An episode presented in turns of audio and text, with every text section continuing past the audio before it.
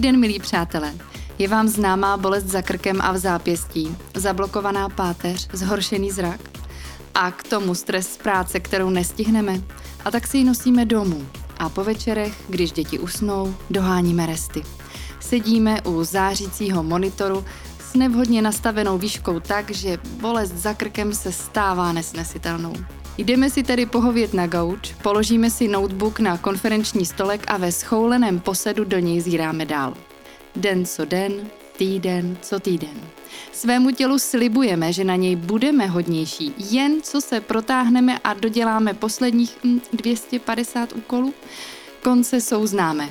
Sedíme u lékaře, který nám kromě výše zmíněných neduhů diagnostikuje i přílišnou závislost na počítači. Že vám tohle něco připomíná? Milí přátelé, dnešní podcast bude o ochraně našeho zdraví a duševní pohody. S mým hostem Michailou Štávkovou si budeme povídat o rizicích spojených s nadměrnou dobou strávenou u počítače. Dozvíte se, jak si správně zařídit své pracoviště tak, aby odpovídalo zásadám správné ergonomie a co vše můžeme dělat proto, abychom zamezili obtížím pohybového aparátu a udržovali si dobrou duševní pohodu. Pěkný poslech vám přeje Zuzana Hanáková.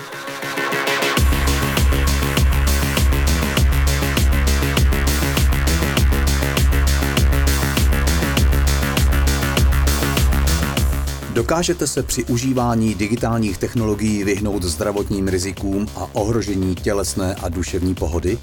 Uvědomujete si rizika spojená s nadměrnou dobou strávenou u počítače nebo mobilního zařízení? Víte, že nadměrné užívání digitálních technologií může způsobit závislost? A dbáte na základní pravidla ergonomie? Naše podcasty se cíleně zabývají prací z domova. Práci na home office využívá stále více lidí.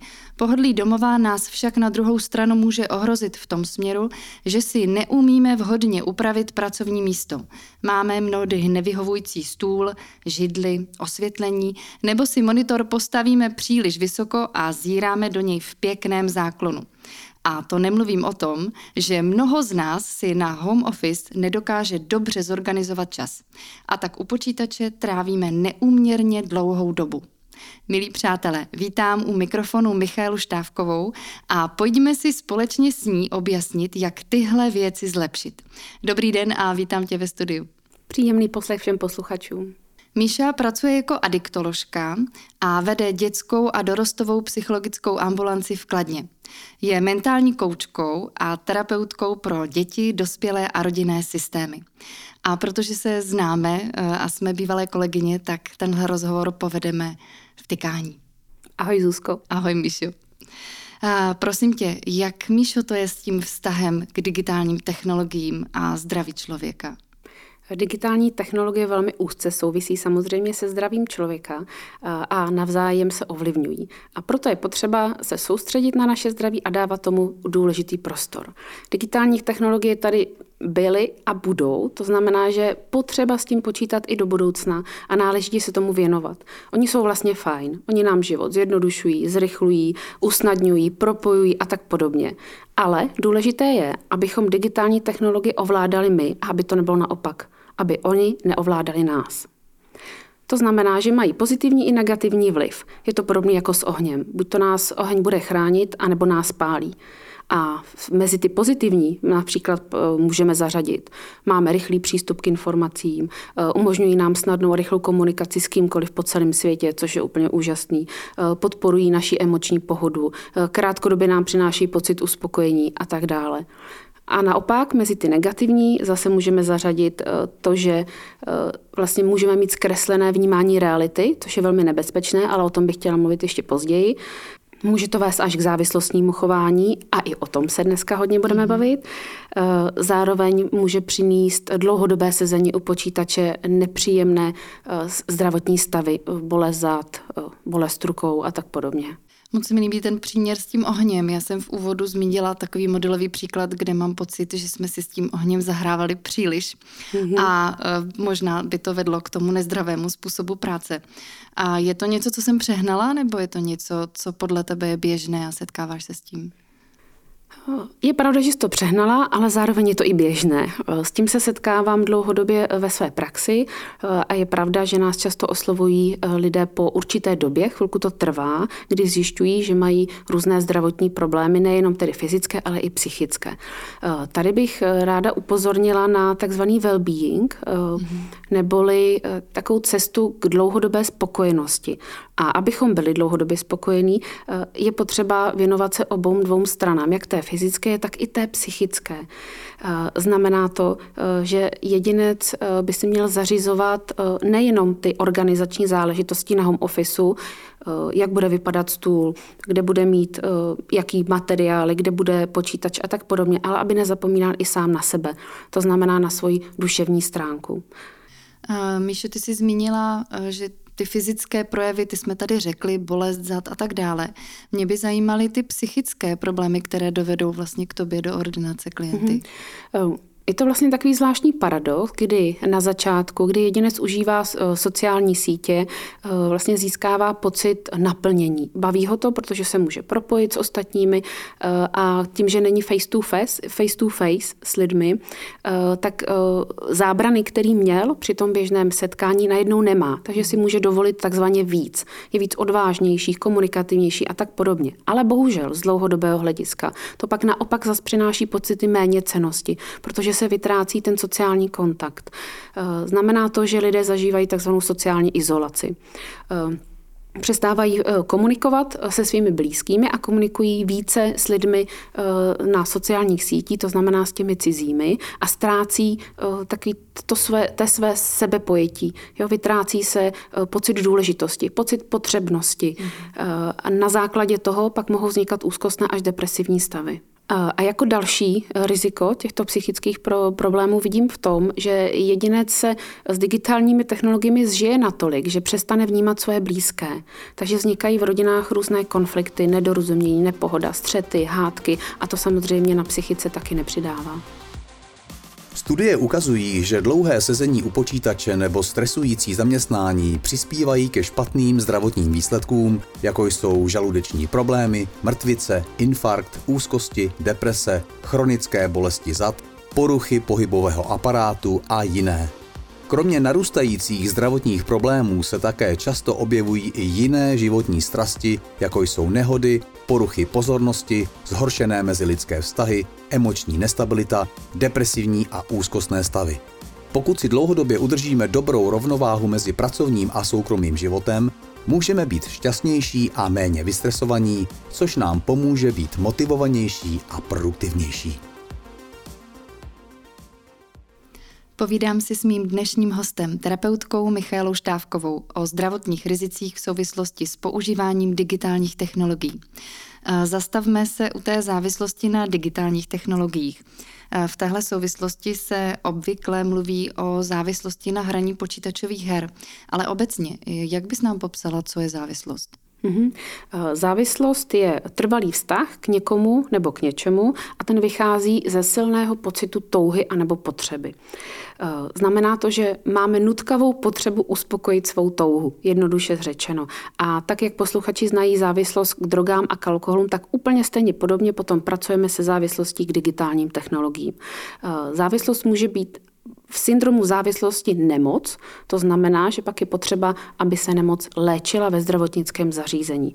Ale samozřejmě k tomu, než jedinec dojde, to znamená, než se jedinec dostane až do té těžké fáze syndromu závislosti, tak si prochází určitým procesem, kdy začíná experimentem, sedí u toho počítače, baví ho to, říká si, to je skvělý pracovat na home officeu, mám spoustu možností, eh, kdy si můžu kromě práce ještě třeba vyndat myčku a tak podobně a je nadšený. V rámci toho experimentu, když přetáhne určitou hranici, se dostává do takzvaného rizikového chování, kdy zneužívá doslova digitální technologie Eh, ke svému uspokojení a říkáme tomu až škodlivé chování. A pak se může dostat do toho syndromu závislosti, který je tedy potřeba léčit. No, napadá mě otázka, jak poznám, eh, že jsem teda v rizikovém chování, v experimentu, anebo kdy teda už se stanu závislou. Na digitálních technologiích? Eh, určitě eh, seznam příznaků je dlouhý a ráda vám je tady všechny vyjmenuji, aby si i posluchači eh, mohli sami na sobě vyzkoušet a otestovat, jestli už se například neblíží k tomu syndromu závislosti. Ještě bych chtěla dodat, že se nesnažíme posluchače vystrašit a nevyhrožujeme nemocí. Nicméně je to velmi už časté a důležité a v současné době máme zhruba 200 milionů lidí, kteří jsou opravdu závislí, to znamená, že mají diagnostikovanou závislost na digitálních technologiích. Mišo, jako maminka je pro mě poměrně tohle téma veliké, protože řekla bych, že spoustu lidí řeší, jestli ještě pořád je to v normě. Jak bys jednoduše popsala, že se blížíme k závislosti? To znamená, co jsou ty projevy chování, které nám to mm-hmm. ukazují. Kdybychom možná měli zvednout telefon a zavolat ti.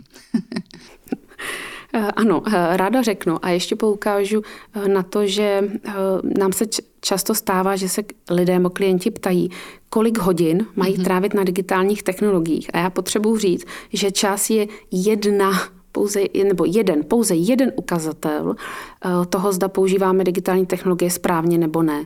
Pouze jeden jediný. Jo? A teď vám ráda řeknu, co to ještě obnáší dál. Není nutné hlídat pouze čas, ale je potřeba uh, přemýšlet o tom, jaký já mám vůbec obecně postoj k digitálním technologiím. Uh, jestli pro mě je to jediný zdroj mého uspokojení, uh, tak už to je varující signál, že bych se ve svém životě měl nebo měla zaměřit na nějakou další jinou aktivitu, která mi přináší pocit uspokojení. V těle se odehrává to, že se vyplavuje dopamin. Dopamin je neurotransmitter, který funguje jako přenašeč vzruchů a díky tomu my zažíváme příjemné pocity slasti, libosti a takzvaného těšení. Ehm, těšení se na něco, co bude následovat, na odměnu, na něco příjemného. A pokud jsou digitální sítě jediným zdrojem eh, tohoto uspokojení, tak to už je ukazatel, že je něco špatně. A je potřeba si o tom popřemýšlet a najít další jiný zdroj. Eh, paleta příznaků eh, závislostí na digitálních technologiích, a to především na eh, sociálních sítích, je opravdu široká. A ráda vám teď jich pár řeknu. Například Jakmile po probuzení berete jako první do ruky mobilní telefon, čtete zprávy, zjišťujete, co je nového a to samé děláte i před spaním, těsně než usnete, tak ho teprve odkládáte, tak už je první signál, že je něco v nepořádku. Dále je to takzvaná prokrastinace. Jedinec odkládá svoje povinnosti, důležité věci, které měl dělat, až na tu nej, nej, nejposlednější chvíli a zároveň se pak stává, že se k tomu ani už nedostane.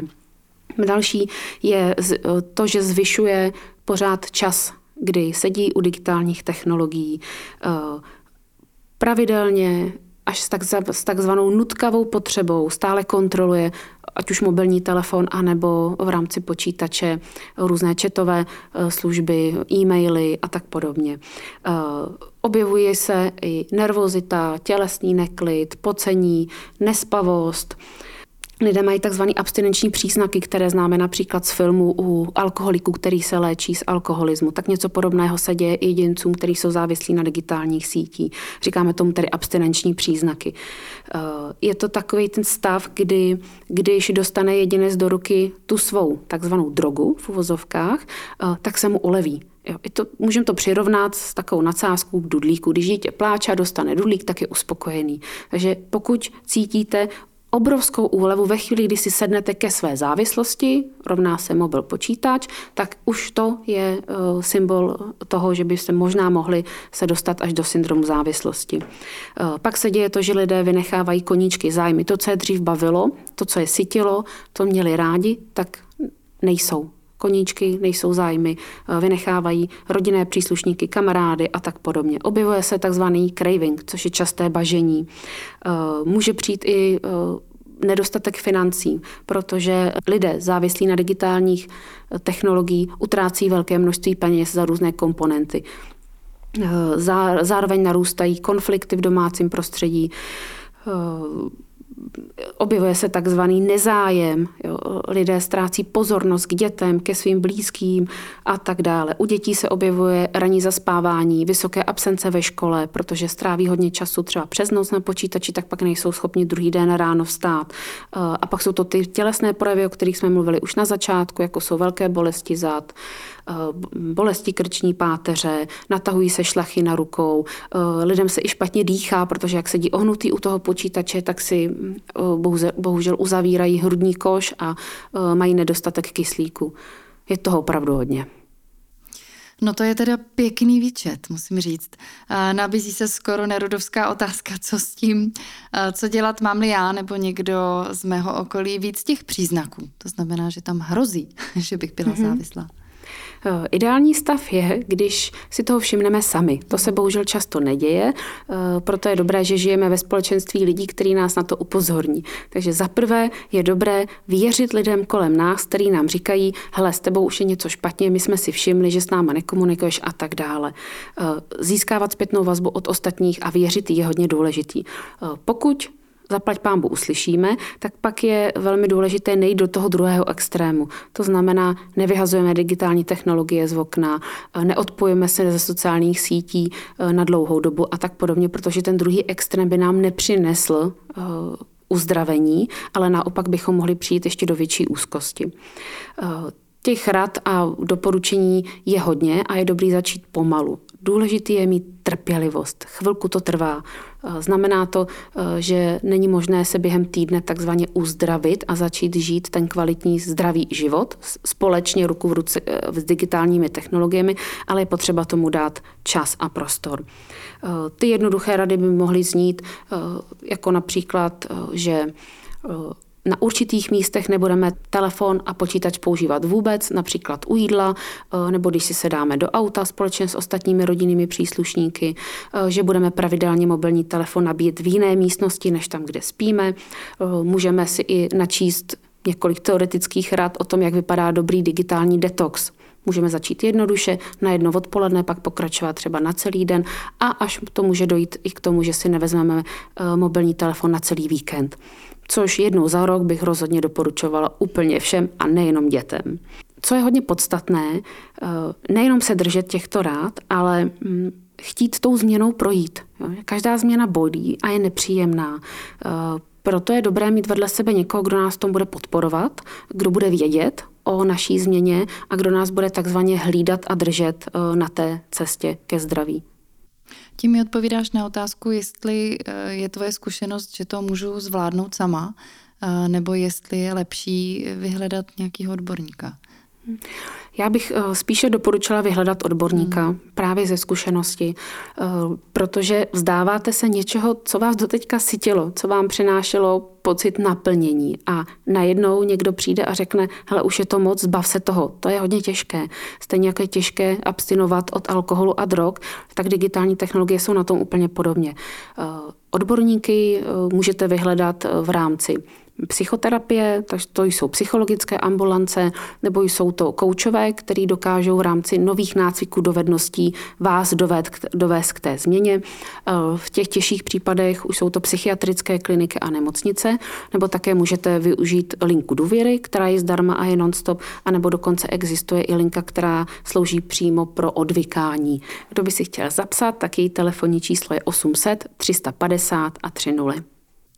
Míšo, a co dělat v případě, že vidíš, že například partner nebo dítě evidentně směřuje k závislosti, ale i přes tvůj výčet uh, a rady nechce, neslyší, uh, tak co s tím? V tomto případě je potřeba začít mluvit o svých pocitech, ne o tom druhém. To znamená, neupozorněme našeho blízkého partnera, no, manžela, dítě na to, že je špatný a že něco dělá špatně, protože v tu chvíli opravdu nebude chtít slyšet. A vlastně motivace ke změně bude nulová. Ale když budete mluvit o sobě, o tom, co vám to způsobí, eh, jaký nepříjemný stavy eh, zažíváte, když vidíte, že se vaš, váš blízký trápí, že směřuje k syndromu závislosti, že máte o něj strach a tak podobně, máte vyšší šanci, že vás bude slyšet. To je první část rozhovoru. Eh, pak je druhá část rozhovoru, kde je dobré partnerovi nabídnout pomoc. Nevyhrožovat, neříkat, To je moje podmínka k tomu, abychom spolu byli. Neříkat, jestli mě miluješ, tak se půjdeš léčit a tak podobně. To jsou věty, které opravdu nepomáhají, ale nabídnout takzvané průvodcovství. Říct, já vím, že to bude těžké, rozumím tomu, že to bude nepříjemný, ale spolu to můžeme zvládnout. A pak je třetí bod rozhovoru, eh, kdy se společně obrátíte ideálně na nějakého odborníka, eh, společně zajdete na sezení eh, a nastavíte takzvaný plán změny a vy ho budete v tom držet a pomáhat mu podporovat ho. A prvním krokem může možná být puštění tohohle podcastu. K odstranění závislosti na digitálních technologiích můžeme vyzkoušet následující. Samoléčbu, například nácvik nových sociálních dovedností nebo přeprogramování návyků a stereotypů. Pomoc psychoterapeutů a specializovaných adiktologických ambulancí pro dospělé. Změna prostředí a zavedení nových aktivit – omezení času stráveného s digitálními technologiemi a náhrada jejich použití jinými činnostmi. V případě závažného syndromu je nutná léčba ve zdravotním prostředí psychiatrické nemocnice a oddělení závislostí. Dnes si povídám s Michailou Štávkovou, terapeutkou a adiktoložkou o závislostech na digitálních technologiích a zdravotních rizicích. Přesuňme se nyní od závislosti možná k běžnějším trablům, které mohou trápit každého z nás. Mám na mysli třeba špatné sezení u počítače nebo nesprávně nastavená výška monitoru, špatné osvětlení v místnosti a z toho všeho plynoucí zdravotní problémy. A co bys poradila v tomhle případě? Když už vím, že budu pracovat na home officeu, tak je fajn si nastavit prostředí tak, aby bylo pro mě, pro mě osobně ideální. To znamená, že neexistuje žádný obecný mustr, eh, který bychom mohli doporučit, ale mohu doporučit, jak se dostat k tomu, aby to opravdu prostředí bylo ideální. Takže za prvé je potřeba si uvědomit, co já v rámci svých pracovních povinností potřebuji, za druhé, eh, co se mi líbí, na co se rád dívám, co mě dělá spokojeným a za třetí je potřeba vědět, co mě omezuje. Eh, zkusím dát i pár příkladů. Například za prvé, co potřebuji, možná velký monitor, eh, potřebuji mít v místnosti okno, abych si mohl pravidelně pouštět vzduch do místnosti, možná potřebuji dveře, abych mohl být oddělený od ostatních místností, možná potřebuji sluchátka a tak podobně. Jo. Za druhé, co se mi líbí, to je čistě individuální, eh, tak je dobré pracovat s barvami kolem sebe. Eh, někdo potřebuje květiny mít na stole, někdo potřebuje mít hezký obraz, eh, někdo potřebuje mít hezkou tušku. Eh, proč ne? Pracuji s tím, co se mi líbí. A za třetí, a to je velmi důležitý, popřemýšlet, co mě omezuje. Jo? V tomto případě to může být chaos nemám ráda nepořádek, tak si před tím, než začnu pracovat, uklidím stůl, abych nebyla tím omezena. Jo? Možná mě omezují určité zvuky, zařídím si pracovní prostředí tak, abych je neslyšela, což může být třeba zvuk hodin, tak jak se posouvá ručička, hodiny tikají, když vím, že mě to vadí, nedávám si to do toho prostoru. Eh, může mě omezovat zima, teplo. Jo? Každý to má jinak nastavený a pokud to o sobě vím, tak si ideální prostředí sestavím tak, aby mi vyhovovalo. Tak, to je základ. Eh, určitě je vhodný se soustředit eh, na pracovní stůl, eh, který by měl být správně nastaven, hned se k tomu dostaneme, a pracovní židle. To jsou takové mhm. dva nejdůležitější komponenty, které nás potom vedou k tomu zdravému životu. Ještě bych k tomu doplnila určitě vhodné osvětlení, na to bych nezapomněla. Jak poznám vhodné osvětlení?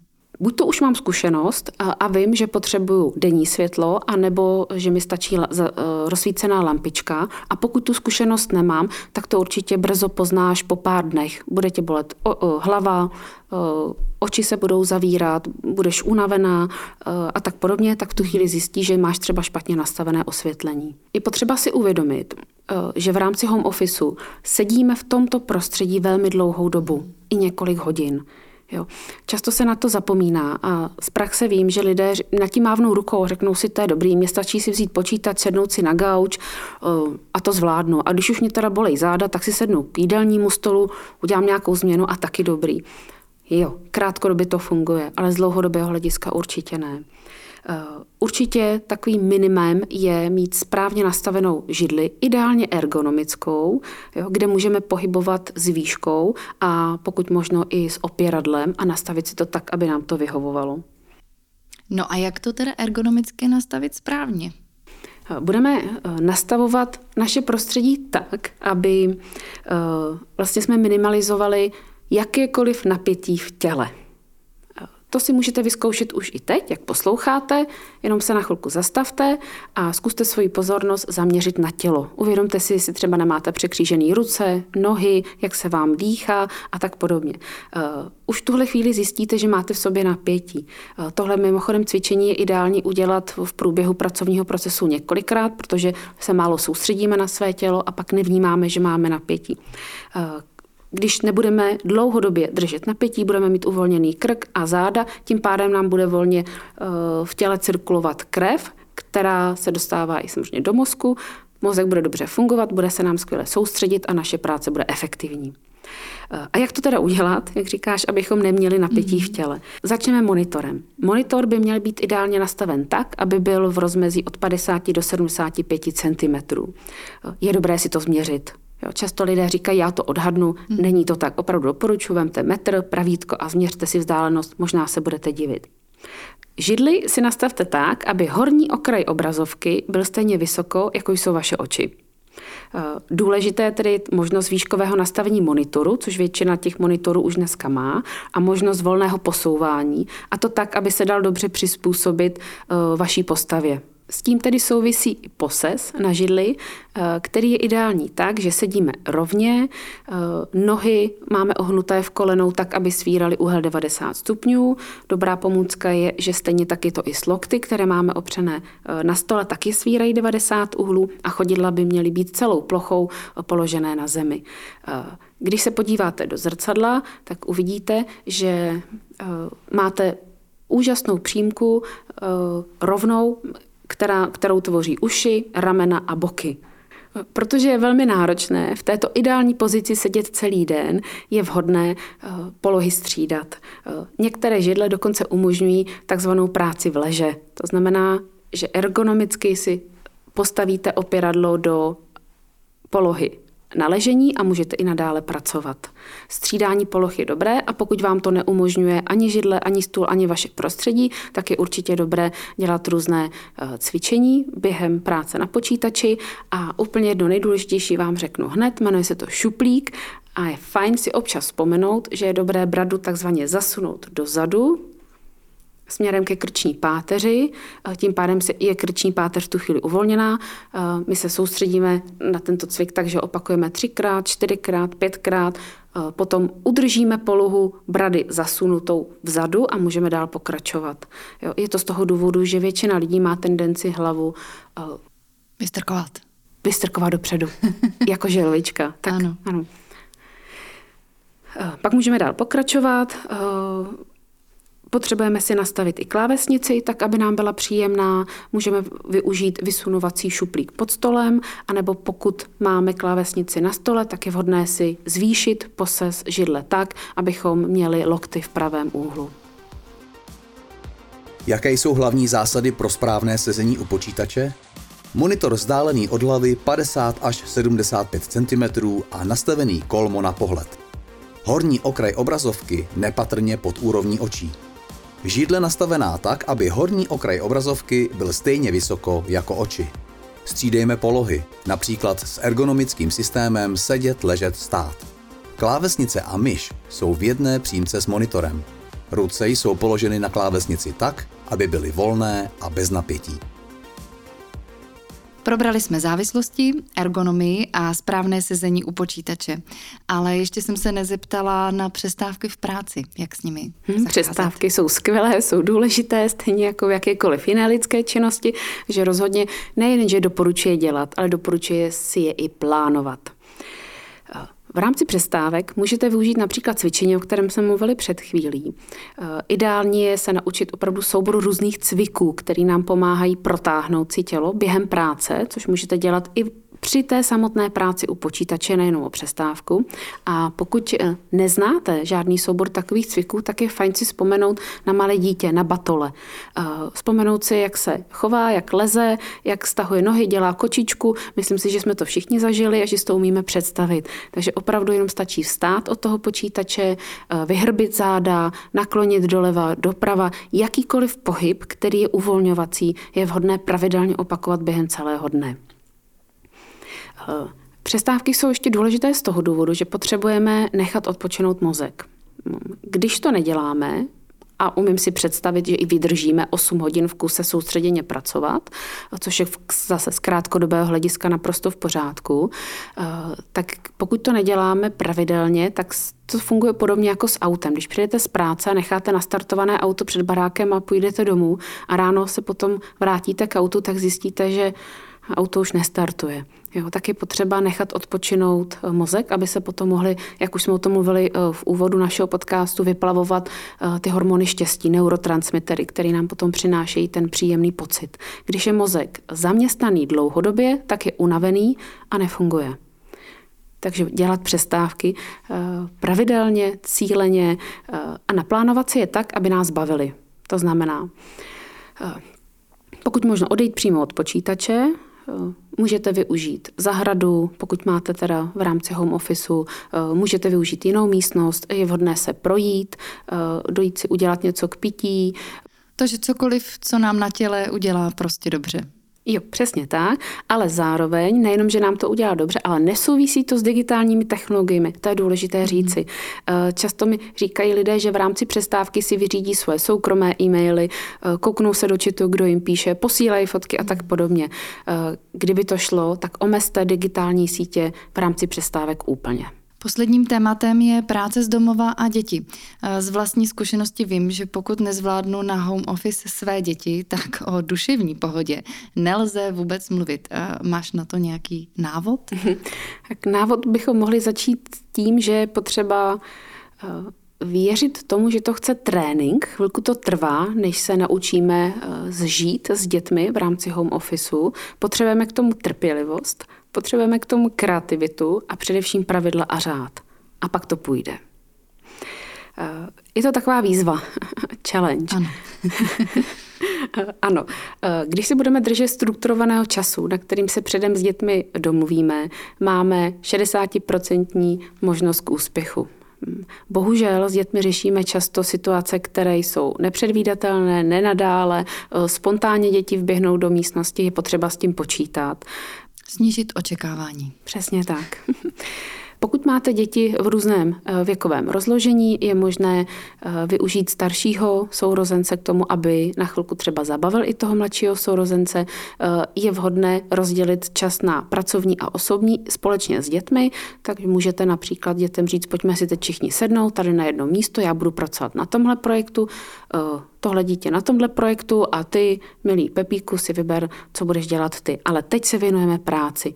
Eh, je moc hezké eh, a pro děti i zajímavé, když si nastavíte eh, budíka buď to na mobilním telefonu nebo i fyzicky budíka, aby i oni mohli vidět, za jak dlouho ta pracovní část skončí a aby si mohli i užít ten zvuk jo, toho oznamování, že teď zase nastává chvíle zábavy, pohody a klidu. Když se učí děti, tak bych doporučila takzvanou techniku Pomodoro, která právě s tím souvisí.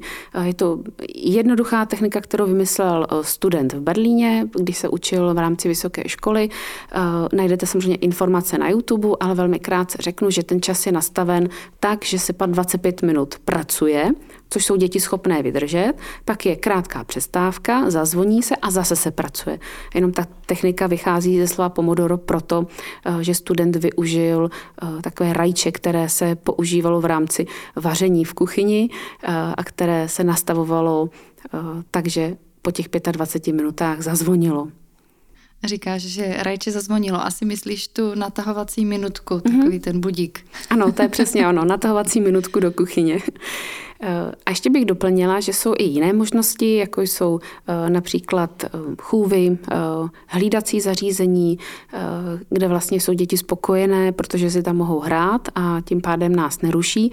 Rozumím tomu, že v některých případech to mhm. nejde Překvapila mě jedna taková možnost, o které vyprávěla moje klientka v době covidové, eh, kdy museli být všichni doma, se domluvili se sousedkami s podobně stejně starými dětmi a to tak, že si rozdělili hlídání na každý den. Takže jeden den hlídala jedna maminka všechny děti a ostatní měli možnost pracovat a druhý den zase druhá maminka. Tak i tohle je možnost. Tak to potvrzuje tvoje doporučení být kreativní.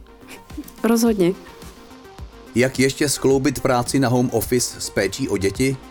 Pokud jste v domácnosti dva dospělí, pracujte jako tým a rozdělte si povinnosti mezi sebe i s ohledem na časové vytížení toho druhého v průběhu dne. Vysvětlete dětem, proč musíte pracovat, proč je to důležité a vyzdvihněte pozitiva práce z domova. Nakonec jim za dobře zvládnutý den nabídněte odměnu. Můžete je navnadit na nějakou společnou zábavnou činnost a rovnou si očkrtnout i svou fyzickou aktivitu. Zkuste si práci vzít do kuchyně nebo dokonce do dětského pokoje, abyste pořád byli u dětí fyzicky přítomni. Vyzkoušejte různé možnosti, dokud něco nezabere. Nakonec si děti na představu mámy nebo táty pracujících u počítače navyknou. Pokud všechno selže, uchylte se k zoufalým opatřením.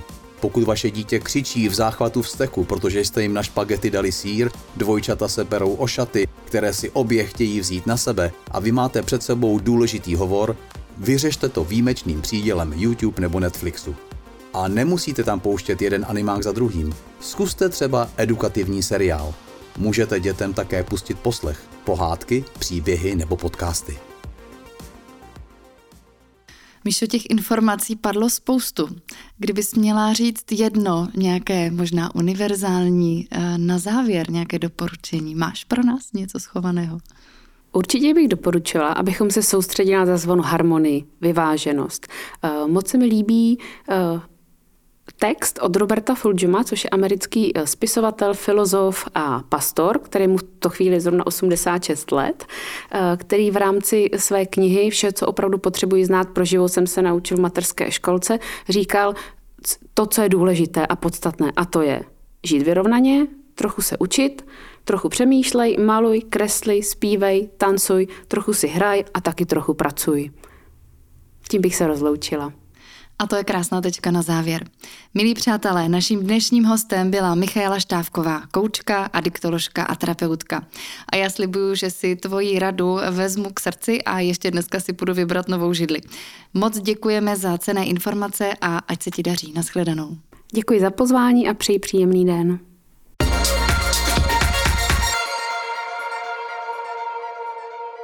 Dnes vám chci představit dva pomocníky nejen pro váš home office. Jsou to aplikace Forest a Pomodoro, o které mluvila Míša Štávková. Forest vám může pomoci při přílišném užívání digitálních technologií a Pomodoro vám rozdělí práci do menších intervalů a přestávek, které pomohou doplňovat cíly na další úkoly. Aplikace Forest nám pomáhá k lepšímu soustředění na práci, na zdraví i na čas s přáteli nebo rodinou.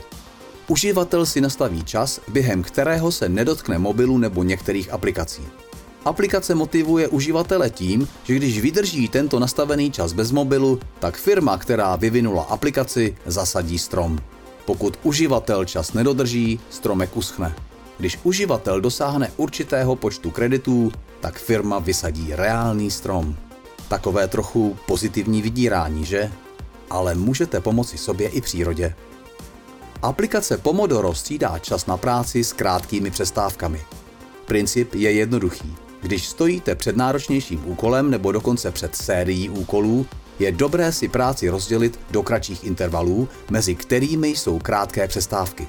Pracovní interval trvá 25 minut, během kterých pracujete soustředěně bez sledování telefonu nebo e-mailu.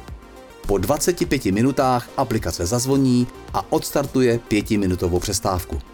Po jejím konci opět nabídne start druhého 25-minutového pracovního bloku. A tak stále dokola. Po každých čtyřech blocích si udělejte delší přestávku v délce 15 až 30 minut.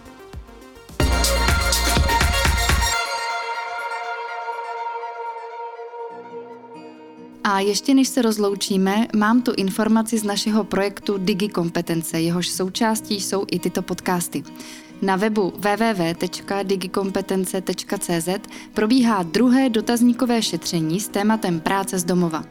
Cílem šetření je získat informace o základních aspektech fenoménu práce z domova, identifikovat jeho výhody i limity a zmapovat v tomto ohledu postoje a zkušenosti řadových zaměstnanců i vedoucích pracovníků. Budeme rádi, když si najdete chvilku a dotazník nám na www.digikompetence.cz vyplníte. Pomůžete nám tak získat cené informace, které poslouží jako podklad pro nastavení související pracovně právní legislativy. Na webu projektu www.digikompetence.cz byla uveřejněna případová studie práce z domova ve firmě Scio. Cílem studie bylo zjistit, jak se koncept svobodné firmy promítá do pojetí práce z domova. Druhým cílem bylo vyvodit z případové studie doporučení pro firmy, které se buď chystají zavádět práci z domova, nebo by se chtěli nechat inspirovat, jak vylepšit stávající stav.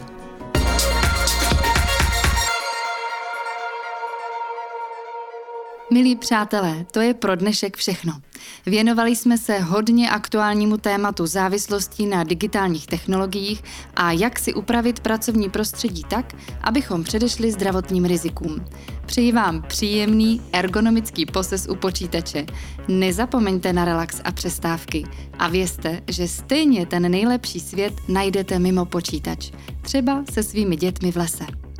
Naše podcasty najdete na Spotify, Apple Podcast, Google Podcast, na www.portaldigi.cz a na nejpoužívanějších sociálních sítích. Mějte se hezky a brzy naslyšenou.